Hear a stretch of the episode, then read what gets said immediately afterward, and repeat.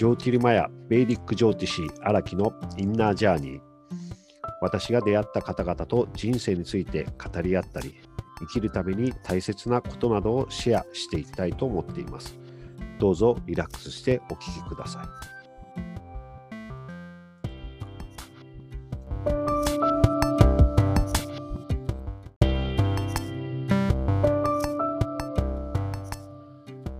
い、今回のゲストは立花愛香さんです。愛香さんは看護師時代、夜勤のしすぎで体調を崩し、生理は年間5、6回、半年以上も停止したこともあったそうです。極度の生理痛、子宮内膜症、子宮筋腫で生理で鎮痛剤を大量摂取する20代を過ごす。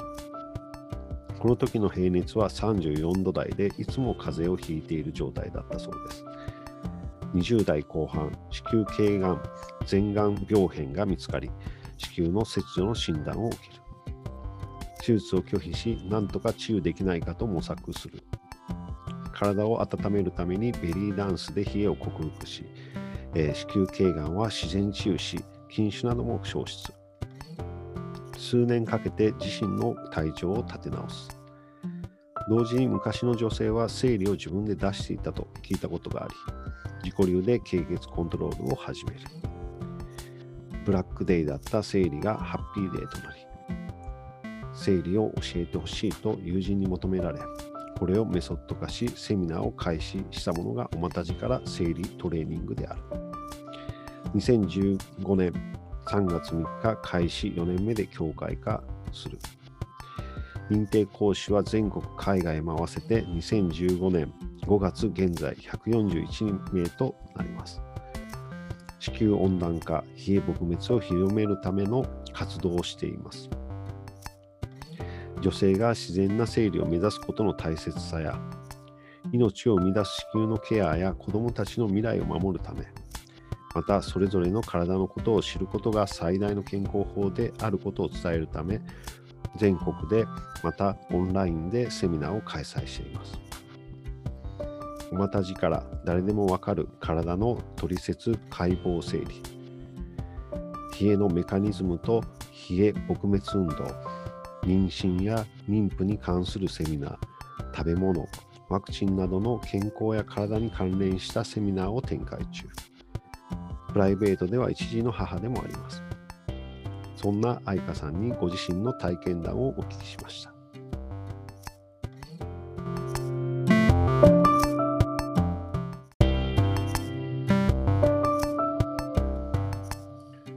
こんにちは、愛花さん、ご無沙汰してます。こんにちは、ラキさん。ご無沙汰してます。先日はありがとうございました。こちらこそあありがとうございまし。た。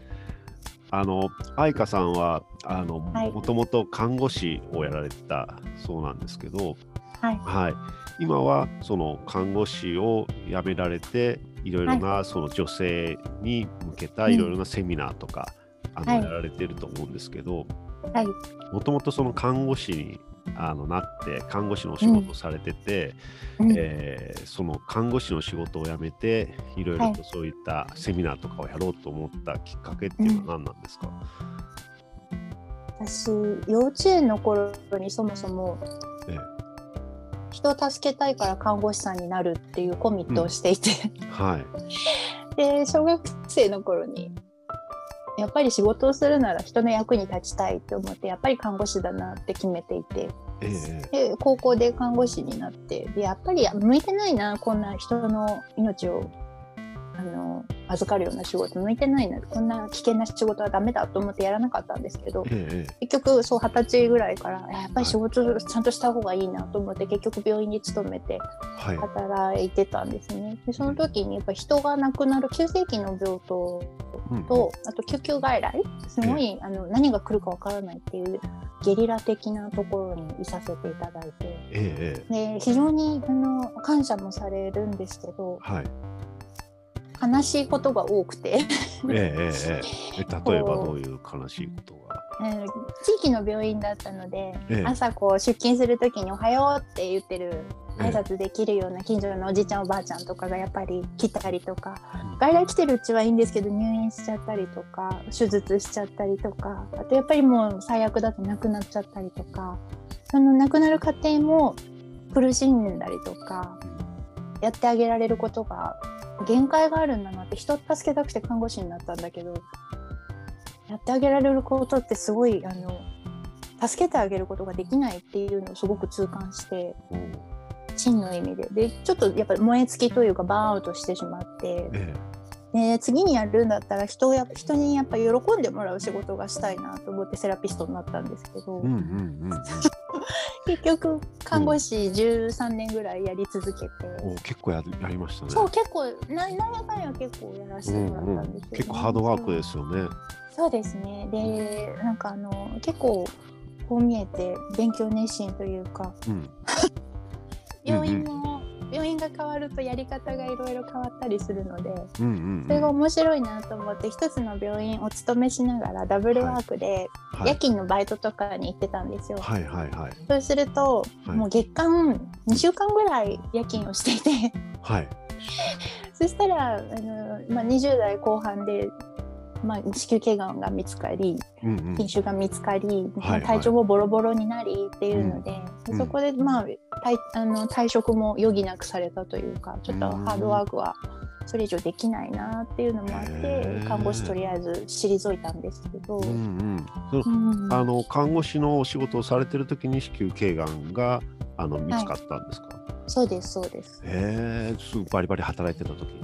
バリバリ働いててまだうん。全然夜勤とかやってた頃ですね。うんそれを何か違和感を感じたんですか、働いてるうんうん、あのやっぱり定期検診みたいなのに行った時に引っかかって、ええ。でその1年前の検診の時は何もなかったはずなんですけどええ。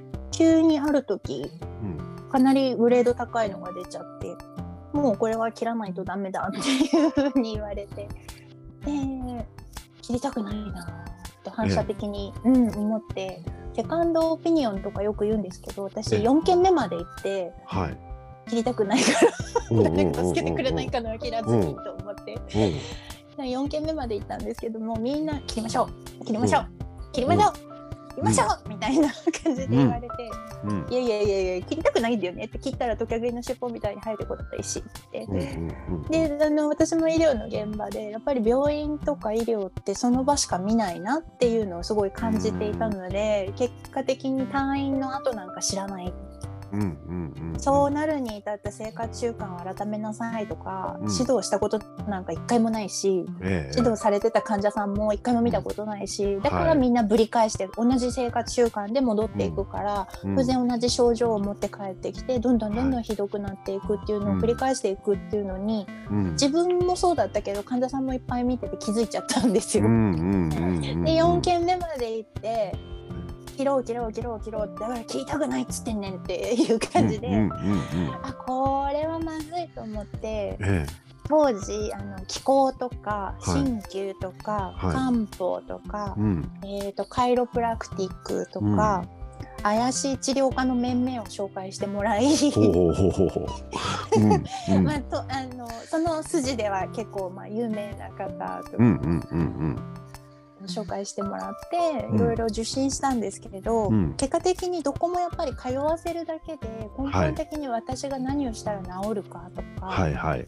そもそもこれはこういうふうなことをあなたがしたからこうなってるんだからここを改めなさいっていうようなことを指導してくれる人が誰もいなかったんですあ法律上言えないからうん。治療家さんは治療できないのでうん。言っちゃいけないっていう法律もあったりするんですけど、うんうんそうじゃないだろうと。うんうんうんうんうんうんうん。笑おうもすがる気持ちでみんな来たりするのに、うん。治る手立てとか原因を知ってて教えないっていうのはそれは法律をたがえるからやらないっていう自己保身に過ぎないじゃないかとうん。うんうんうん思ったんですね。うんんであでもこのままやってたら私死んじゃうって思っうて、んうんうんうんそもそも切らなきゃいけないぐらいの病巣を持っているうんんですよ。それで私、ちょっとその当時って平熱が34度7分しかなかったんですよ。えー、めっちゃ低いじゃないですか。うんだからすごい冷え性で。うんそう年間365日のうち360日ぐらいはいつも風邪をひいていて。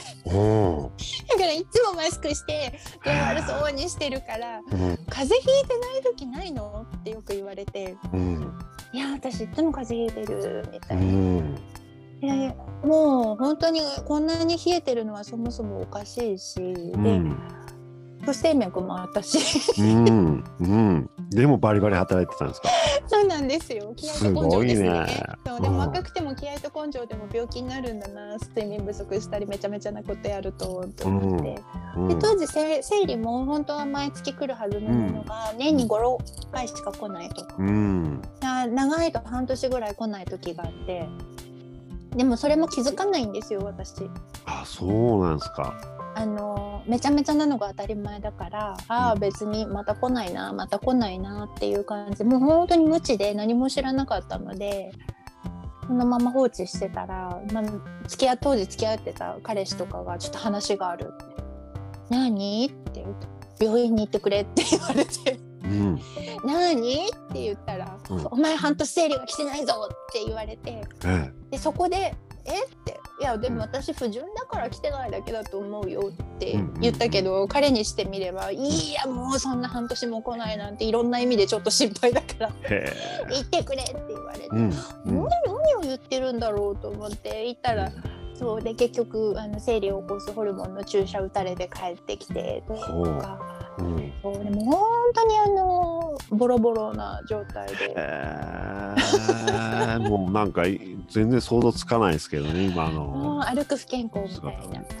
そうですね。もう本当に昔はひどかったんですよね。うん。でそこで一年発起してうん。やばいって誰も助けてくれない。うんうん。このままでは体温も4と7分だしうん。これはちょっと生理も女はあの大人の女として生理もまともに来てないしうん。これはでもがんは切りたくないとかこんなことを抜かしているとうん。死んでしまうと思って、うんうんうん。本当ですよね。やばい死んでしまうと思って、うん。えー結構無力感を感じてた若者だったのでうん。そんなにこう命に対して執着ないと思ってたんですけど死ぬかもしれないと思った瞬間にうん。死にたくないって思って。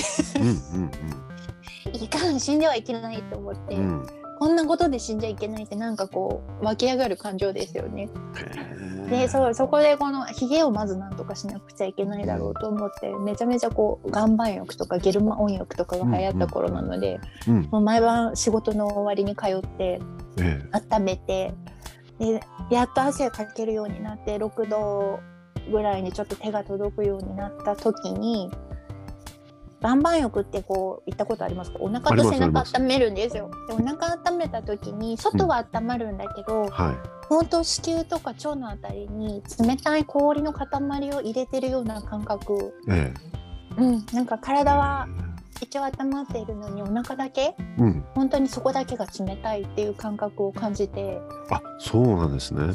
そうなんうん。だからおうん腹の奥って一番暖かくなくちゃいけないところなのに、うんこんなに冷たさを感じるっていうのはちょっと尋常じゃないなと思って、うん。うん。でうん。2度目の生命の危機を感じたんですよ。うん。岩盤浴でそれ気づいそたんですね。う。温まり始めて、うん。あちょっと温まってきた汗もかけるようになっうんてよかったと思っていたら、いやちょっと待って外から一生懸命温まってもこのお腹の奥は温まらないどうしたらいいんだろうと思ってうん。それであもうやっぱり運動だってうん。本能でやっぱ気づいたんですよね。うん、言われてもきっと指摘されても当時は受け入れられたかどうかも正直わからないけど自分で絶対これが運動が必要に違いないってこうやっぱ気づきを得てじゃあなんか運動しなくちゃと思ったら当時あの転職とかでトラバーユとか稽古と学ぶとかをいろいろ見ていたので、うんうんうん。家の近所でベリーダンス体験レッスン1000円っていうのがあってはいはいベリーダンス。そうそうそう。でベリーダンスが何かも知らないで行ったんですよ。あそうなんですか。え女性にえなんか体動かさなきゃと思っそうそうて。そう。あの女性にいいって初心者関はいは係って、やったことなくても大丈夫って書いてあったから、うんまあ、1000円だし、家から近いし、とりあえず試しに行ってみようと思ったら、ストレッチがやっぱりちょっとヨガっぽい、はい。うん。でもっとこうボディに効く感じ、ヨガだったハードのらやっぱり。ハードっていうよりもちょっとなんか柔らかい感じそうなんですか、なんですよ。で私全然運動それまで運動ってした方がいいよねって言いながらしてなかったタイプなので、うん。まあ、すごくこう体もバキバキだったし呼吸をつけてストレッチをして体を伸ばしていくっていうのがすごくあのフィットしてうん。でそこから通うようになってで岩盤浴とかも並行して続けてあとやっぱ食のこととかもやっぱ取っちゃいけないなとかうんうん。あんまり体に良くないものは取らない方がいいんだなっていうのでうん。外食やめたりとかうん。いろいろそう試行錯誤でやってたらうん。3年4年後あでもし頸がん切らなくてよくなったのはもうその1年後ぐらいです。うん。あれ？って数値が上がってる。うん。うん。大丈夫だみたいな。うん。食べるもの変えてベリーダンス始めて岩盤浴通ってうん。体を温めるようなことを体温上ろやっていったげて、そう。で生理来るようになって。うん。でその途中であ昔の人って生理自分で出してたらしいっていうことをすごく思い出して私すごい、あのインドアな子供でうん。友達とコミュニケーションを取るのがすごい苦手な子供だったので。そうなんですか。そうなんです全然もうん。うダメダメダメな人と関わるのが超苦手な子だったので。えーちっちゃい時。そうそう今は全然。見えない。今はあれなんですけど。うん。家の裏が公立の図書館だったから、はい。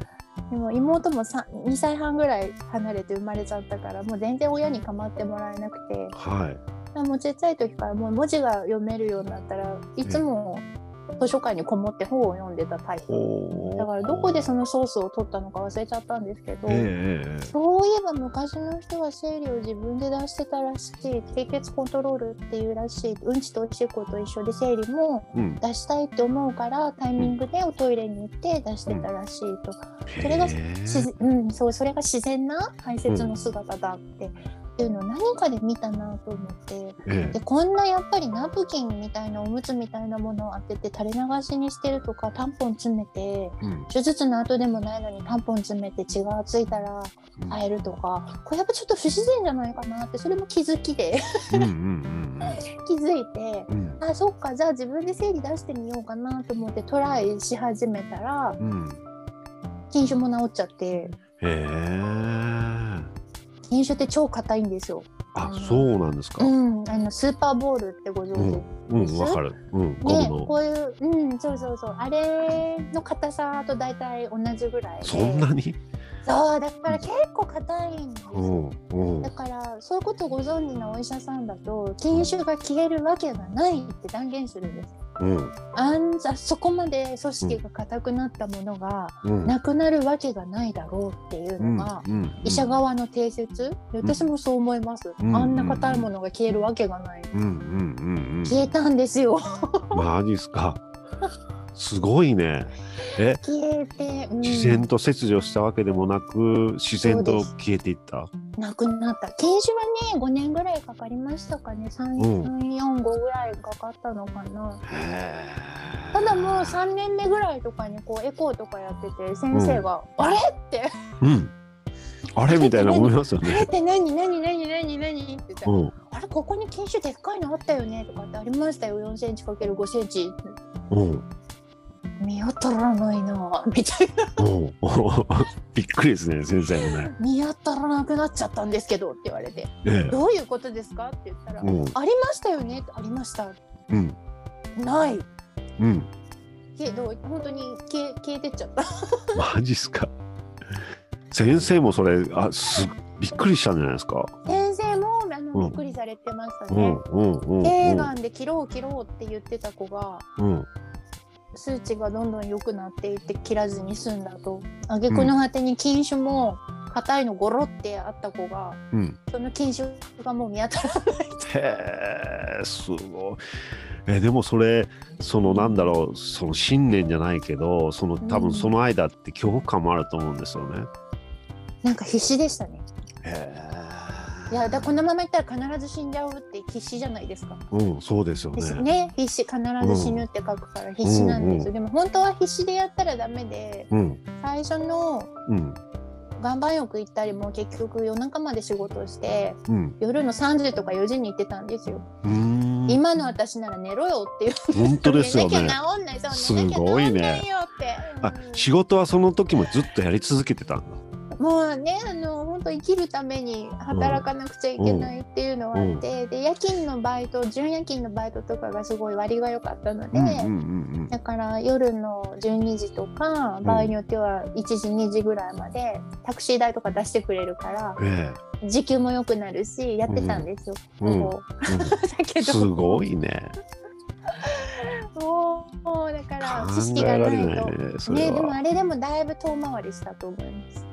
へえじゃあもうそのこそのお仕事夜勤もしながらやりながら、看護師の仕事もやりながら、その克服していったんですか、そうですね。すごいね。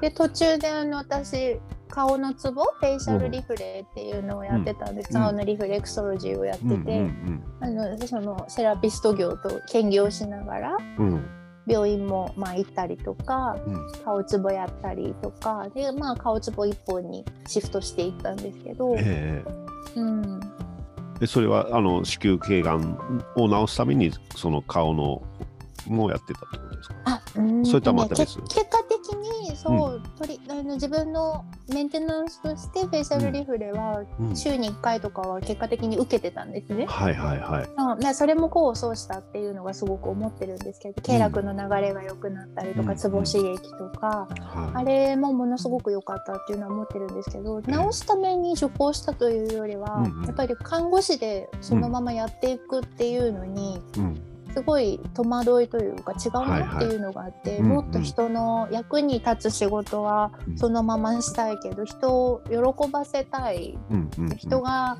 もうなすすべもなくうん。見送るのはちょっと苦しいなっていうのがあって、何かもっとその健康でいるためのアプローチ、うんうんううん。んうん、維持増進っていうところ私何かできないかなと思ってやっぱり探してたところでフェイシャルリフレにあってビビッときて、うん。これだと思って。で習得して、ええ。こうやりながら、まあ、当然受けながら、その良さをすごくやるやる側としてもそこの良さをよく知っていたし、うんうんうん受けた時にこれは絶対効くぞって思って。うんうんうん。まあ、け結果的にやっぱり、うん。あの何か一つで良くなったというよりはうん。本当に生き方も変わったし、うん。考え方も変わったしうん。そうもう生活習慣ももちろん変わったし、うん。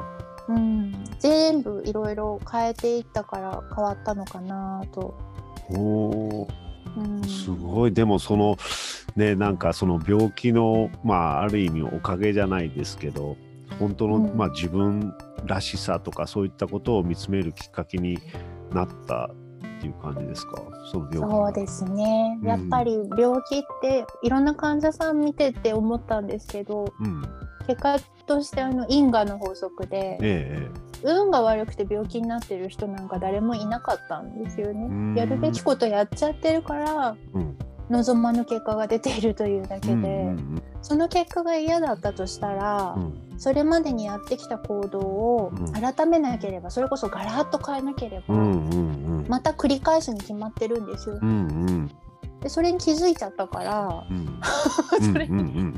私自身はそれに気づけちゃったから、うんそうだからもう病気になったっていうことは今までのあなたのやってきたことがあなたに合ってない、うんうんうん。うんだから体というパートナーを無視し,、しすぎちゃった。はいはいはい。うんうんうん。ちょっとあの無免許運転で、うん。車検も出さずに、うんずーっと乗り続けちゃった車みたいな、うんうんうんうんオイル交換もしない、うんオイルのチェックもしない。タイヤの空気圧も見ない、ブレーキパッドが減ってても知らんと、うんうんうんとりあえず動くんだから車として動くという機能が保ってればいいだろうと。うんうんだけどもっと早くにサインが出てたはずで、とね、ブレーキが効きが悪いなとか、ええ。うん。なんかライト切れてるなとか、うん。なんかちょっとガタボコビッチに行った時にすごい振動になってきたなとか絶対サインは出てたはずでそれを拾ってあげないから致命的な状態になって気づくことになった。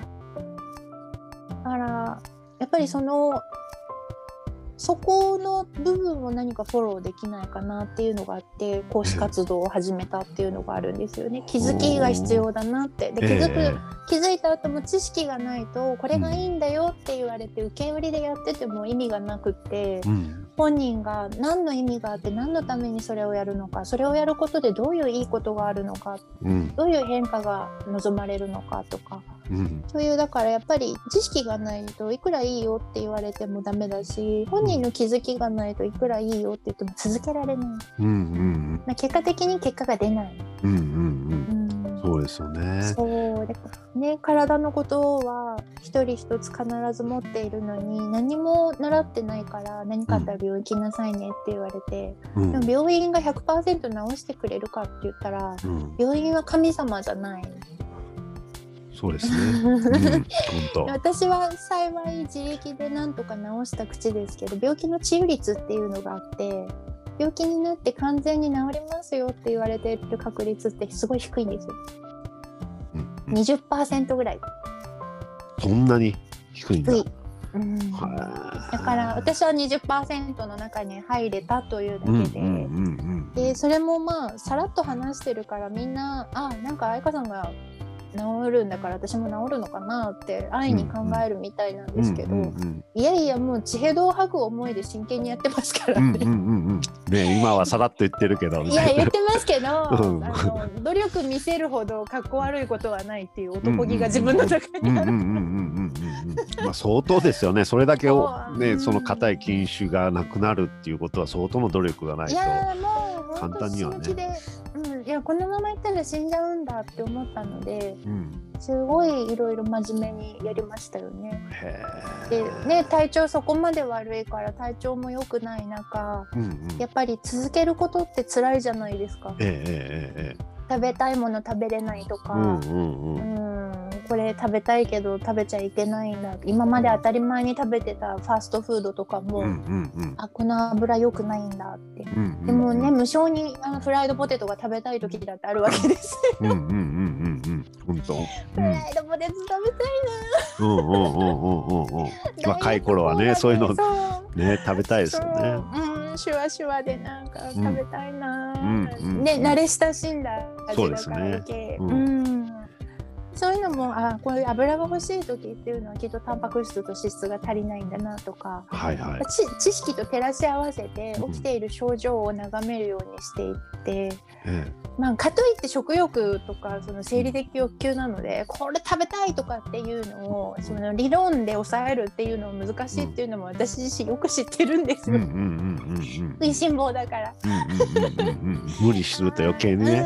うん、そうだからどこで抜いてあのいわゆるチートタイムとかチートデイじゃないけど、ええええこの日は食べていいよっていう日をええちゃんと設けて、その約束をちゃんと守ってあげるかどうかっていうのも大事になってくるしいうんや本当修行のようなうん。ええ。数年でしたね。いやーそれはかなり修行どころじゃないですよね。もうんうかなりですよねそれはか。なり頑張りましただから本気になれば絶対治るよって私は信じていて、うん、体は絶対答えてくれる。うんうん。体は絶対裏切らない。でうんうんうんうん。ものすごくじゃああれだったんですね。車で例えると今まではあんまり車のメンテナンスしなかったけどものすごく車を見るようになったみたいな。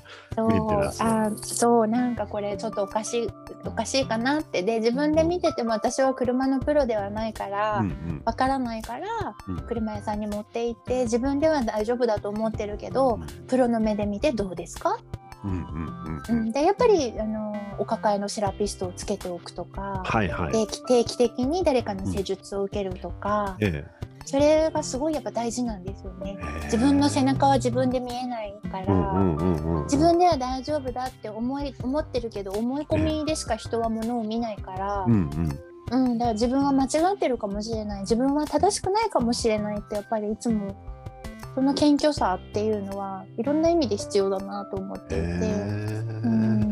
そのベリーダンスをやったりとか、まあ、岩盤浴に行ったりとか、食事を変えていく中でその変化っていうのはやっぱりすごい感じられました。なんかこうあなんか良くなっていってるなとか体があうん。の冷え性がなくなってきてるなとか、そうなんかねすごいがむしゃらにやっていたのでえ実際体調の変化っていうのは元気だから気づかなくなっていたっていう感じそれまで歩く体調不良だったのでいつもなんか生きてるのが辛い感じだったんですけど そうなんですか。生きてるのが辛いんだけど、毎日あのそうベリーダンスの教室も友達ができたり、うんうん、やっぱ仲間ができたり、うんうん、発表会とかもあったのでそこに部活、えー、ねあの部活みたいに、えー、うん、学生時代に戻った時のようにみんなでワイワイ力を合わせながらとか。うん。うん。そうレッスンもすごく楽しかったし、えー、生きがいやりがいっていうか生きがいみたいな仕事しかやりがいを知らなかったけど、うん、楽しいって。う。んうんうん。うん。であ今日はレッスンがあるから何時に岩盤浴に行かなくっちゃって施術もここで入れなくっちゃって、やっぱりメンテナンスのために予定をきちんとタイムマネジメントするようになったしうんうん。自己管理あの疲れちゃうと集中できないから夜はこの日は何時に寝ようとかで必ずやっぱり治療の間だから8時間は寝るようにしていたりとか、そう全部こう組み込んでいて自分で決めた約束をちゃんと守っていくっていうことをがむしゃらにしていたらうん。毎日生きているのが辛かったのに、うん。もう本当にだるいし足むくむし、なんか吹き出物とか出るしそういうさまざまなマイナートラブルが気づいたらなくなっていたんですよね。でまあ子宮のチェックとかも行くのでうん年に最初半年に1回その後年に1回とか行ってたんですけど「あれなくなったよ」って言われた時に「あええやってたことでちゃんと効果が出たんだ成果が出たんだ」っていうので。うんそうそこで初めて変化を認識したっていうのがうーん実際のところでしたね。素晴らしい。いやなんかね本当うんあのライフワークバランス、はい。まあ、あうんの日本人はね結構働く真面目だからすごく働きすぎてしまう。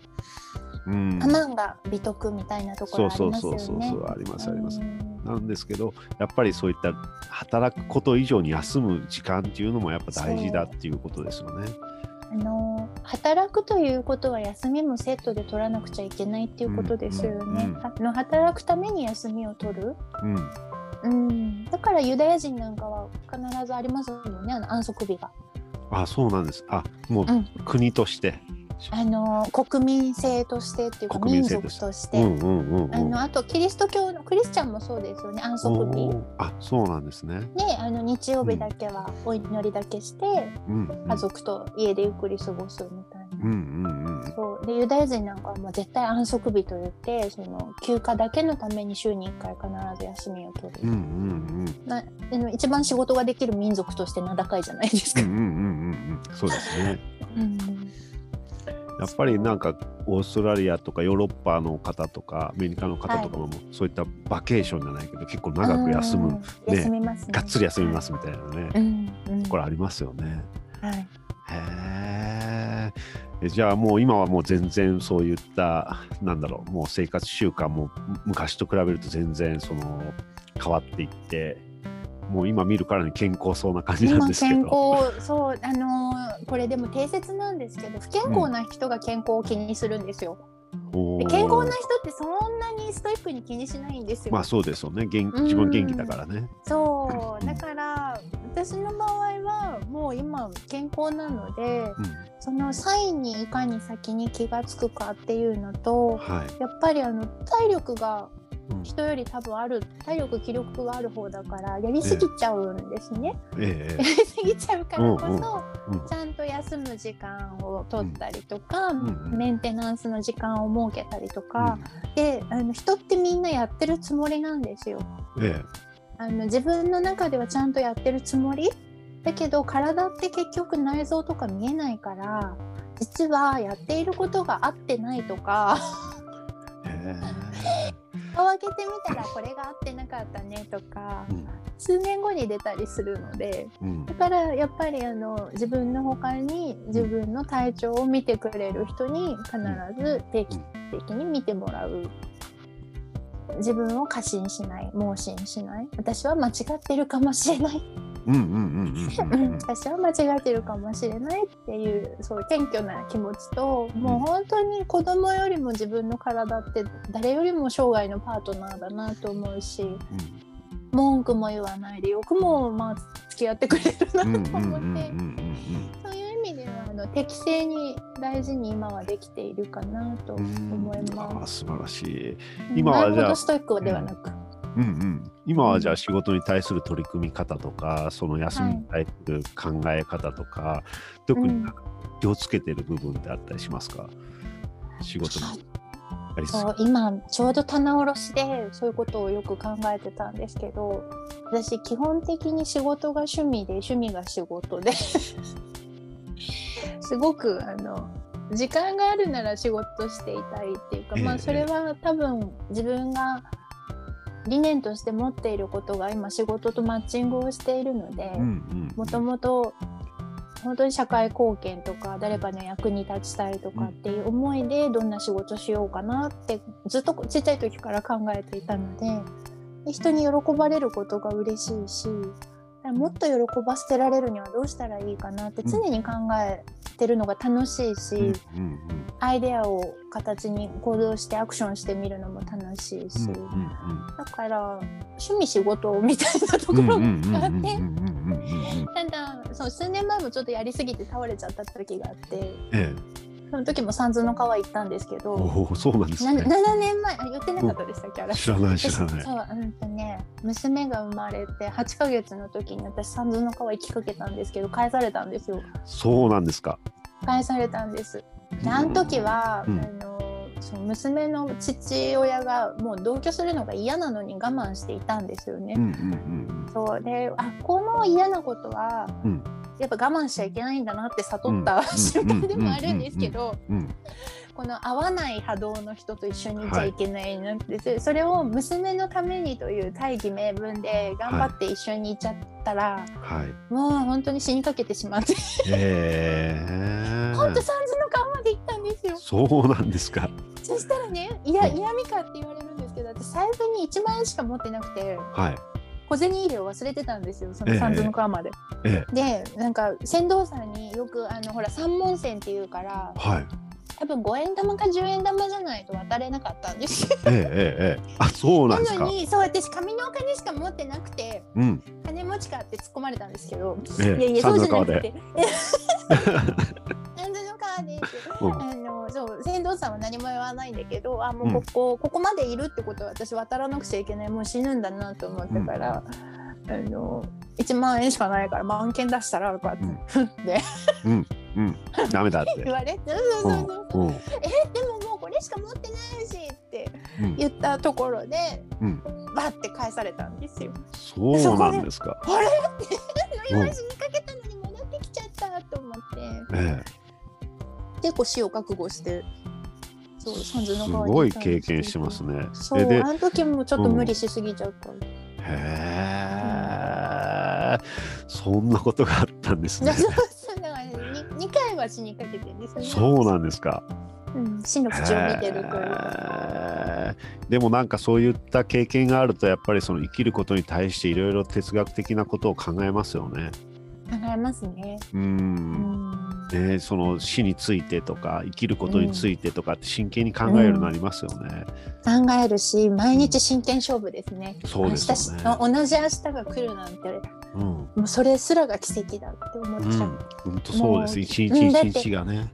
あの時私本当に三途の川手前まで行ったからうん、もうあダメだ死ぬんだって覚悟してそこにいたので、うん、そこで返してもらったから、うん、あまだ帰帰っちゃいけまあやり残したことがきっとあるんだろうなっていうのがあって、でそうその時に世のため人のためと思って働いてたんですけどその時見ていただいた先生に言われたのがあって、うんあなたはあなたのやりたいことを追求しなさいって。うん、うん、うん、うん、うん、うん、人のためとかじゃないって、うん人が喜ぶのを見るのが好きだというし性分はわかる、うん。だけどってあなたはあなたが本当にやりたいことをうんやらないとダメだってその時も言われて、うん。で今またそのプライベートで私個人が何をしたいのかっていうのをちょっと棚卸しをしているところです。へえ。まあね本当人それぞれの その自分自身に合った人生それぞれありますからね、うん。人の人生じゃなくてね。ね。なんか人間として生まれたんだからそのみんなに貢献するっていうのは当然なんだけど、うんうん。せっかく一人の人間として生まれたんだからん。一、人の人間として、うん。その自分が本当にやりたいと思うことを全うしなさいみたいなことをそうやっぱりたびたび言われるのでうん。仕事もしつつその自分のやりたいこともっていうのがテーマなのかなとちょっと。うんうん。いやいいじゃん別に社会貢献でって。もう三途の川から帰ってきたっていう時点で私は何かこの世にお役目があるからうんうんうん。やり残したことがやり残した仕事を置いて帰るなって言われてるうもう本当余生なので、うんだったらもう本当世のため人のためでいいですっていう思いでいたんですけど、またちょっと最近いやもうあのもうこの風の時代になってうん個人のその、あのよ要望というか、うん。やりたいことをうんうん明確にせよっていう、うんうんうんうんうん。そうまたちょっとメッセージで来てますか？なんか来たので、ううんうん。でもねエンター本さんマジで？みたいな。当 ねでもこれからは本当でもそういった今までとは考え物にならないぐらい、あのー自由個人の自由っていうのが広がってきてますよね。ね本当ですね。いかに追求していくかっていうか本当にいかにこの状況で楽しむか。うん。そして貢献していくかっていうのがそうね。うん、テーマなのかなとえー思って、じじ自由が拡大してその個人のエゴが拡大していくのは恐ろしい世界ですけど、そうですね。個人の自由が広がってさらにそれがあのうん。みんなのね愛とか、うん。あの平和につながっていくっていうのは一番いいですよね。そうですね。今エゴが拡大してる方が多いですけどね。多いですね。びっくりしますね。もうメディアとか見てたらちょっと怖い時ありますけどね。ありますね。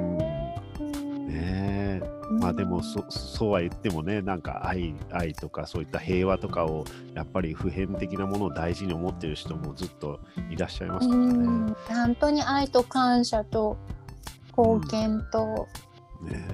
うん、えいかに状況をネガティブに考えないで今ある資源で何ができるかなって。う、ん。うん私いつも多分そういう考え方なんですけどうん。うん。これがあるないからできないこうだからできない言い訳するのが嫌いになっちゃったので、うん。うん。そのがんを克服克服するときに、がん。だからしょうがないじゃん具合悪いんだからしょうがないじゃんって何にでも言い訳をしてたんですけど、うんうんうん で病気だからしょうがないよねっていう自己正当化で生きてきたんですけど、うんはい。そう今はもう言い訳すんじゃねえよって思っているのでそうですよね。やっぱねそう。逃げててもね、そう逃げてても。どうしたらできるのかな？そうそう。って。そう、うん。どうやったらできるかな？どうやったら達成できるかな？って考えることの方が好きですね。うん、向き合う。うん。自分と向き合うって感じですかね。そう。で乗り越えられない壁は絶対やってこないと思ってるのでピンチは超チャンスだし、うんうん、ピンチが来たらよっしゃーって。確かに。ド M ですね。ド M ね。えうん、でもそういった長いその看護師生活の中でいろいろとその病院のことも深くあのな内科医のこともねよく理解されてい。る中で、自分の病とも向き合ってきて、えーいろいろとその、えっとまあ、西洋医学でだけの力ではなくていろいろな、あの治療方法を学ばれてご自身でセルフケアしながらそれを克服していったっていうのはすごいことですよね。ね振り返ってみるとでも自分としては終わっちゃったことなのであんまりすごいことって思ってないんですけど。がむしゃらだった。そうやりきっちゃったことなので、うんうん。そう。でもねまた誰かのもしかしたらお役に立つ十分あれな立ちますよ。のかもしれない立ちますよ本ね。当うーん素晴らしい体験だと思います。今こんこあのいろいろとワークショップをやられたりとかセミナーとかもやられてると思うんですけど、まあ、大体あのそういった女性に向けてのセミナーが多いですか？そうですね基本的にあの全ての女性をハッピーにという理念で、要は健康状態とかに煩わされないで毎日日々、うんあのハッピーに過ごして元気にハッピーに過ごしてほしいなという思いでやってたんですけど、そうすると男はいいのかって言われるので あの、まあ、極論で言うと男の人は女性がちゃんとしてればなんとかなるはずっていうのがね、うんうんうんうんまあでもあのそれもちょっとそうか男をないがしろにしてるように思われてしまうのも違うなと思ったのでうん。最近はあのメイクウェルネスって言ってその、はい。はい、ぜぜ全体？全体の健康の底上げとか、うん。意識の拡大とか、うん。気づいて生活習慣に落とし込めるようにって、えそう誰のため？何のために健康が必要なのかなっていう気づきと実際の行動をあの伝授するようなセミナーを、はい、増やしたりして基本的に健康でいたいていただくためのセミナーを多く。